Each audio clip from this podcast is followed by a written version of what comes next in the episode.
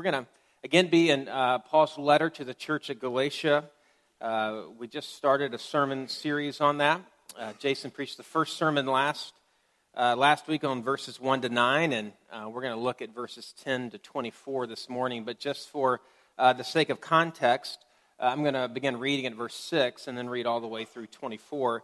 Um, it's not reflected in your bulletin, but it will be on the screen behind you. And so uh, let's hear God's word uh, to us from Galatians 1.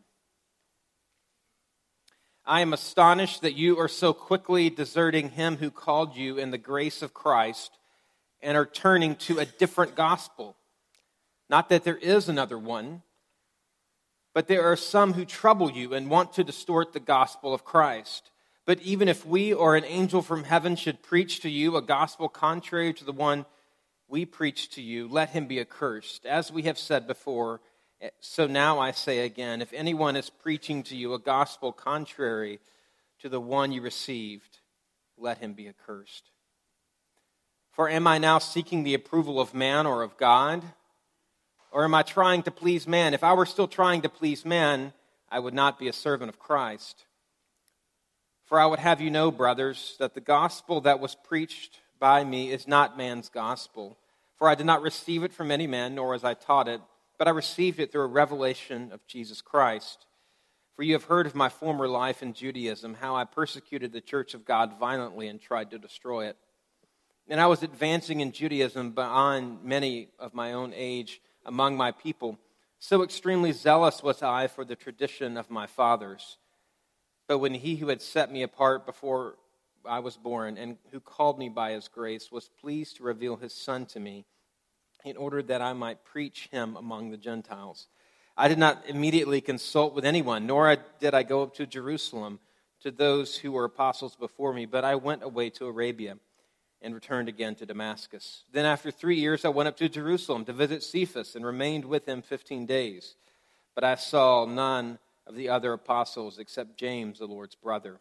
In what I am writing to you before God, I do not lie. Then I went into the regions of Syria and Cilicia. And I was still unknown in person to the churches of Judea that are in Christ. They only were hearing it said, He who used to persecute us is now preaching the faith he once tried to destroy. And they glorified God because of me. Let's pray. Lord, as we turn to your word, uh, we admit our inability to make this word any use to us apart from the work of your Spirit in us.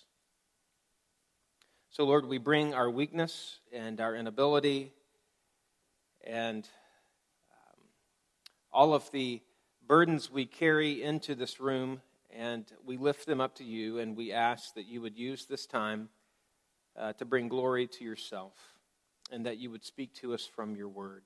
And we pray this in Jesus' name. Amen. We've titled this series, The Gospel Changes Everything. Uh, last week, Jason looked at what is the gospel and what is the gospel not. Uh, the gospel is the good news that Jesus Christ came into the world to save sinners. The gospel is not the sum of our effort to try to please God. It is not the strength of our commitment, but rather His very strong and unwavering commitment to us. And as we look at this letter from Paul to the church at Galatia, we know that this is a church that he dearly and deeply loves. He visited these churches in uh, the first three missionary journeys. He was well acquainted. He planted these churches. His child in the faith, Timothy, was from this region. And out of that love, you see Paul's intensity and passion come out in this first chapter. This is a serious matter for Paul. He does not mince words. Uh, Paul is an intense guy. Uh, he is not going to be the life of the party. Um, not the guy that you want to get stuck talking to at a party, I could assure you that. You would probably leave very exhausted. Uh, but Paul is about to blow a gasket he's so upset about what's going on in Galatia. Paul planted these churches and he left to go plant other churches. And then these other teachers have now come in and they are preaching a new message. They're preaching a different gospel. They're teaching that Jesus alone is not enough for salvation, that you have to add something to it. You have to add your works, you have to add your own religious commitment. And so the gospel equation is not Jesus plus nothing, but Jesus plus your works. And so Paul is having none of it. But you might hear that and you think, well, what's really the big deal? After all, they're still keeping Jesus around, they've not dismissed Jesus. Uh, it doesn't seem like these Judaizers, these new people who have come in, are preaching. Is it really that different of a gospel? If anything, aren't they just trying to hold people accountable? Aren't they just trying to make sure that these people behave once they have become Christians? Aren't they making sure that these people get their lives together? Paul answers that in the most emphatic terms and says, absolutely not.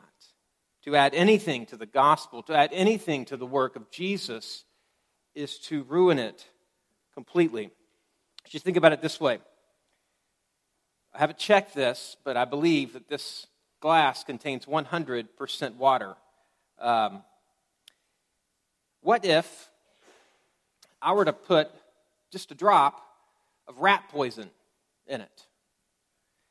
Would you still recommend that I take a, a drink of it? You would say, after all, well, what's the big deal? You've just added a little bit of rat poison it's still 99.99% water. It doesn't look any different. Uh, adding poison to this doesn't just make it slightly less pure water, it destroys everything about it. It changes everything. This goes from being refreshing to being deadly. There is not a spectrum on which it is acceptable for me to consume rat poison. It's either water or it's poisonous. It's either the gospel or it's something else completely. It's not that these preachers who were coming in after Paul were preaching 99% good stuff and 1% bad stuff, and so they were they still got a passing grade. It wasn't just a slightly weaker version of what Paul was saying. It was something completely different. Paul is not arguing over a secondary issue. This is a big deal. This is a main issue for him. If you get this wrong, you miss it all. And the same for us. It's important for us to understand what is the gospel?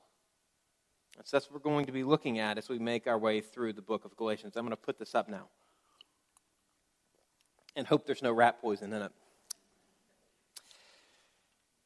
Last week, we Jason uh, looked at what the gospel is and is not, but in these verses, I want to look at what, what freedom the gospel brings in our lives. And so, the first freedom that we see, the first freedom that the gospel brings, is the freedom from the approval of others. Look at verse 10. Paul asks rhetorically, For am I now seeking the approval of man or of God? Paul is saying, this whole letter, this letter that I'm writing to you, is not about me trying to seek your approval. This is not sour grapes because you like the new preacher better than you like me. This is not about the churches in Galatia thinking that Paul was a really great guy and so he has to defend himself. This is not a pastoral turf war between a former and a current pastor. Paul says this is about the gospel. This is about the message. This is not about the messengers. In verse 12, Paul says that the message of the gospel was revealed to him, that he wasn't taught this by the apostles in Jerusalem, that he didn't make this stuff up, that it was a message from God that was revealed to him. The, me- the message of the gospel is a message that comes from outside, it comes to us. It's God's revelation of Jesus Christ. And Paul says, just so you know that I'm not crazy. Later in the passage in verse 18, he says, Well, I went to Cephas, I went uh, to Peter, I went to John, the Lord's brother, and the other churches, and they confirmed that what I was preaching was the message of the gospel. And so Paul is saying here that this message of the gospel frees me from trying to win your approval and your admiration. The gospel was not just the content of his message, the gospel was, a, was the power that was at work in him. Paul says, The gospel has freed me from trying, from needing your approval. If I were still trying to get your approval, I would not be a servant of Christ. And so the gospel does the same thing in us. It frees us from that crushing weight of having to have the approval of others. It frees us from the slavery people pleasing. Because as people who are made in the image of God, as people who inhabit a broken world, we are all desperate to be accepted. This desire is a God given, a good desire that God gives to us. We have a desire to be known and accepted. We see that Adam and Eve had that in the garden. They were known and loved by God, known and loved by one another. But what sin has done is, is turned that good desire to be known and loved and turned it into a crushing weight and a burden for us to bear. And we're constantly looking around wondering, am I accepted? Am I good enough? Do I measure up? You know, it can start early. Not that this is an example from my own house, but just say, for example, uh, that a mom happened to pack a son chicken for lunch one day, and this child at the lunch table said, Well, all the other kids said that chicken was yucky, and uh, they think I'm weird. And so now the young child comes home and is asking for a Lunchable every day because that's what everyone else has. It starts young. I don't want to be the one with the yucky lunch today. What drives our desire for the right phone, for the right clothes, to have the right body type? There is this belief that if I get that, then I will be accepted and okay. We long for that passing grade from others around us. It's one of the ways that you know that you're human, that you walk into a room like this and you automatically begin to think, do I fit in here? You look around. Am I like these people? Am I above them? Do I find myself in a place above them? Or am I beneath them? Are they better than I am? You know, we can laugh at a politician who is constantly uh, talking about and obsessed with his or her approval rating. But how different are we? We want to know thumbs up, thumbs down. Am I accepted? Am I not? You walk in this morning and you begin to think, do I fit in here? Uh, you look around and you think, well, I wish I could be like that guy. I wish I could have that guy's money. Or you look around and you think, well, I wish I looked like her. I wish my family looked like that. Or you look around and you think, eeh, it looks kind of rough today. Must have been a long weekend. Or when is the last time that kid saw a hairbrush? We're constantly looking around seeing where, where do we measure up? Do we fit in? Can I tell you one thing that I've learned from working at a church for a few years and just observing and hearing a few people's stories is that there's not one person here who, in some way, doesn't feel like an outsider. Whether you're young or old, man or woman, this might be your first time to ever be here, or you might have been a member here for 40 years. In some way, you feel like you don't fit. And so there's this myth that we carry around is that everyone else everyone else fits but i'm the missing piece i'm the one that doesn't fit and everyone else is on the inside and i'm on the outside looking in we're all outsiders in a broken sinful world we are all outsiders longing to fit. And I confess that this is a lifelong struggle for me. That I am a repeat offender in this area. That I'm a people pleaser. That I can spend an inordinate amount of time trying to figure out how to be liked and accepted by other people. It can show up in a lot of ways in my life. I can be in the middle of a sermon and wondering, looking at you, wondering, what do they think about me right now? It's kind of, uh, it's kind of, it's kind of bad. Are they bored? Are they listening? Or it shows up in that I don't really like conflict because it's hard for me to believe that you and I can disagree and still be okay. Or it shows up and I don't really listen to what you're saying because I'm just trying to figure out what you want me to say in order to get you to accept me. I can hear a thousand words of affirmation and praise, but one word of criticism can devastate me. It's crazy. So much of our insane and crazy behavior is drawn from this deep desire to be approved. And what drives it? What drives it is this deep belief that if someone knew me, someone really knew me, they wouldn't approve of me. And so at the same time, on one hand, we've got this desire to be known and loved, this desire to be loved and accepted. But on the other hand, we have this overwhelming fear of being known. And so what we do is we say, well, let me find a way to get you to accept me. Let me find a way to hide my faults, to hide my sin and my weakness, so that you won't really get to know me. And I can find a way to get you to like me. So, what does this passage say to the fear of being known? What we see in this passage is not only does God free you, not only does the gospel free you from the approval of others, it frees you from your worst day. Look at verse 13. For you have heard of my former life in Judaism, how I persecuted the church of God violently and tried to destroy it. Paul is saying, I was a religious terrorist. Read Acts 8. Paul, who was Saul back then, Paul was kicking down doors.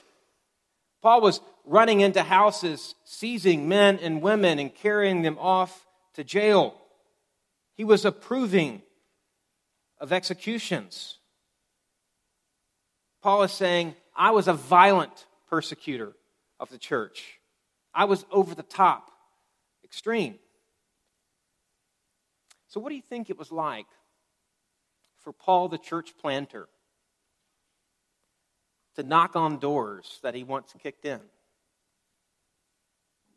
What do you think it was like to pastor Christians he once persecuted? Look at what they would say about him verse 23. He who used to, to persecute us is now preaching the faith he once tried to destroy. Do you think he carried some guilt and shame over his past, his worst days of persecuting the church? If I were him, I would have wanted to forget that whole era of life. Let's just hide it from everyone. But the gospel freed him from his worst days as a religious terrorist. The gospel freed him from his ugliest, dirtiest, and deepest sins. The gospel freed him from the shame he felt of having to go back to the ones he once persecuted. And the gospel does the same for you. What's your worst day? What's that event? That sin? That thing that you wish would just go away? That you wish you could shake, but you can't? That thing that binds you and weighs heavy on your conscience?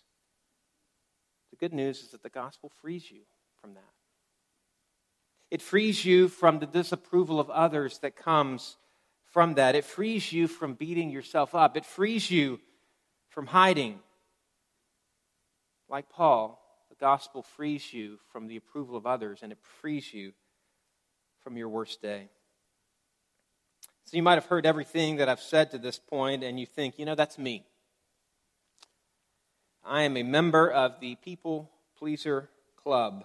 My whole life, I have lived for the approval of others and I am scared to death for people to really get to know me. From how I dress to what I say to decisions I make to what body what my body looks like, I will do anything. I am desperate to be accepted by others. And so maybe this is the thought process in your life. Well, I don't need to work for the approval of others. I know that's fickle, it's fleeting. Who cares whether they accept me or not? I don't need to work for their approval. I just need to work for God's approval. It's what he thinks that really matter. It's his approval that I'm after. And so I'm going to get God's approval by being really good. I'm going to be really disciplined and committed. Going to get things checked off of my list, and I'm going to seek to earn the approval of God. But do you see what you've just done? What you've just done is gotten rid of one form of slavery for another. You've just jumped off of one performance treadmill onto another. To be enslaved to trying to earn the approval of those around you is one type of burden, but there's an even deeper and heavier burden, and that is trying to earn the approval of God. Paul says in verse 10 Am I trying to earn God's approval? Am I trying to earn your approval? For Paul, the gospel has given him freedom from trying to seek the approval of God via his works. And ever, if there was ever a candidate for getting the approval of God by working really hard, it was Paul. Verse 14 I was advancing in Judaism beyond my own age, beyond many of my own age among my people. He was the child prodigy. Uh, he was the valedictorian. He knew the scriptures. He was devoted. He was zealous. He was the Doogie Howser of the synagogue. But hear what Paul has to say about his spiritual resume. Hear, hear what he has to say about his pedigree in Philippians 3. If anyone thinks he has reason for confidence in the flesh, I have more. Translation If you think that you are a spiritual big shot, you've not seen anything. Paul goes on I was circumcised on the eighth day of the people of Israel, of the tribe of Benjamin, a Hebrew of Hebrews. As to the law, a Pharisee. As to zeal, a persecutor of the church. As to righteousness under the law, blameless. He had the spiritual resume that none of us could touch, but it did not get him where he wanted to go. Paul says later in Philippians 3 When I add up all of my spiritual accomplishments, I consider them rubbish. They are dung, they are garbage. Paul says, I've, I've played the game of trying to earn God's favor. I've been down that road, and what you find when you go down that road, it's not a dead end. Down that road is a mountain that never ends, a mountain to climb that never ends. Down that road is an ocean to swim, and there is never a shore in sight.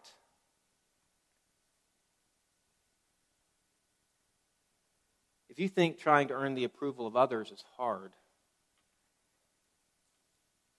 when you try to find when you try to earn the approval of God, you find that it is impossible. Paul would know. He tried, and it didn't work. So, what we see is that the gospel doesn't just free you from trying to earn the approval of others, it frees you from putting God in the same place, of trying to earn his approval by working really hard by your works. And so that the gospel doesn't just free you from your worst day, the gospel frees you from your best day as well. You see both with Paul in this passage. You see his best performance and his worst shame right there together. You, and the gospel answers both. The gospel frees you from trying to offer up your performance as a means of being pleasing to God. Because the gospel is the power of God that can free us from all of this madness. Up to this point, the sermon, I've told you that the gospel frees you from all of these things. I've, I've said that it frees you, but I've not yet said how. How is it that the gospel frees you? How does the gospel free you from having to earn the approval of God? Because in the gospel, you are given the approval of God. You have it. The gospel is not that you are accepted by God and then you've got to maintain that acceptance. It means that in a love that cannot cease.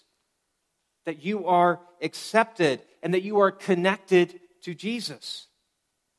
In the gospel, your worst day has been swallowed up by Jesus' worst day. That all your sins and all your shame has been put on him at the cross. So when God looks on you now, he does not see your worst day. He does not see your worst sins. He does not see the guilt and the shame that you carry. He doesn't see the ways that you have messed up your life, and the way that you have messed up and harmed those around you. When God looks on you now, he sees his son. He sees not your best day, your best performance, but he sees the perfect record of his son, one that is given to you through faith. How can you be okay when you lose the approval of others? How can you be okay when you have that crushing relationship that falls apart? You can be okay because you have the approval of God.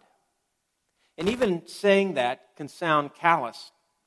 It can sound really dismissive about the pain, as if losing the acceptance and approval of others isn't a big deal. It is a huge deal to lose that. We are made for connection, we are made for acceptance. And to lose that is crushing. It is such a big deal that only the love of God can heal it. What can heal the wound of abandonment, rejection? The love of God that will not leave you. The love of God that will not cease, that will not turn away from you. You might hear this and think, you know, I believe everything that you were saying. The gospel frees me from all of this, frees me from trying to earn approval. But let me just give you a look at my life. I love Jesus, but I still think that I need to find God's approval. I need to earn God's approval, and I struggle to believe that God really loves me. I believe the gospel, but there is part of me that really, really wants and seeks the approval of everyone around me. So you ask, does that mean I've not believed the gospel? Does that mean that I just need to have more faith? Of course not. It means that you are just like everyone else who has ever believed the gospel. That you and I are in the middle of God's work in our lives. That we are not finished products that we are those who have been declared right with God through faith in Christ, but we are those who still sin. We are at the same time, we are simultaneously sinner and saint, at the same time justified, but being sanctified, declared right with God, but those who still struggle with sin. And so we need constant reminders that the gospel is for us, that God is for us, that we are children of God, that we are loved and accepted in Christ. It's one of the reasons we gather every Sunday. It's one of the reasons why our order looks the way it does. It's because every week we need to be assured of God's forgiveness of us. And we say, We receive your mercy. Our response is not, We're going to earn your mercy this week, God. We receive it. That's why as we preach the word, you hear the word preached, you are reminded that God is for you. And as we come to the table, you're reminded that God has done everything for you, everything necessary for your salvation. So I don't know where you are this morning.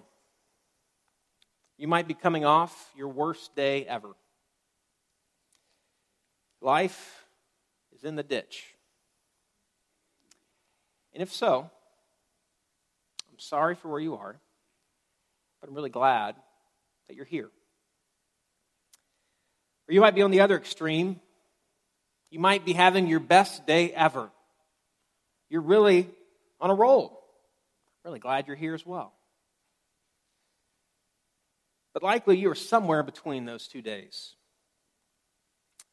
What I want you to see is that regardless of where you are, I want you to see a theme that runs through this passage regardless of where you are, we know that God is at work in our lives.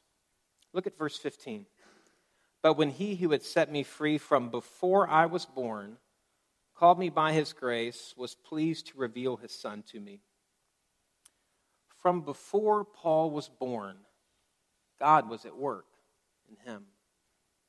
We sometimes think that God's work in Paul's life began the road to Damascus. We sometimes think that he saw the light, he was converted, and that is when the work began.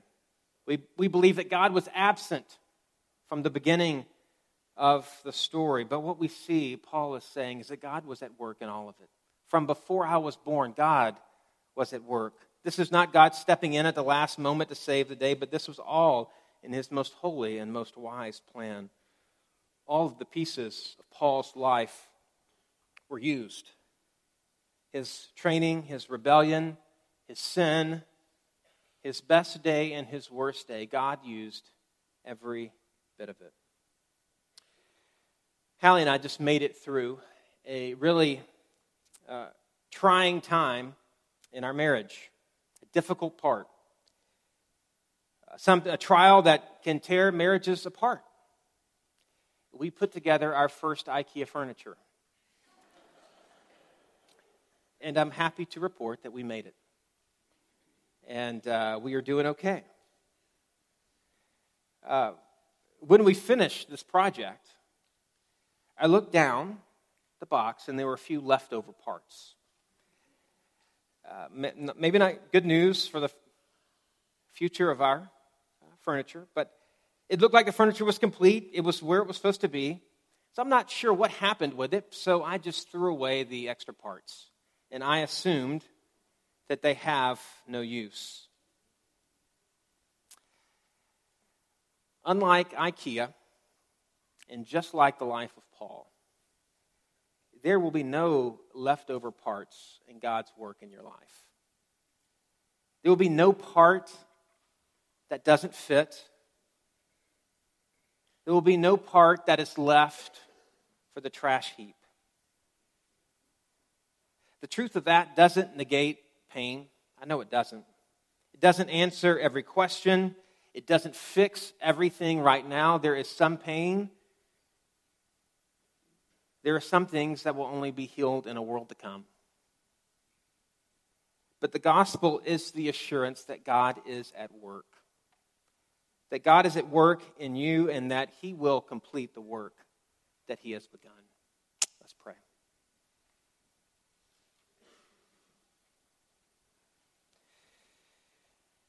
Lord, give us soft hearts as we receive your word. Help us to again believe that you really love us and that you have promised to provide us what we need. Thank you that in your hand uh, that we lack for nothing and that you have given us everything we need according to your glorious riches in Christ Jesus. And so we thank you in his name. Amen.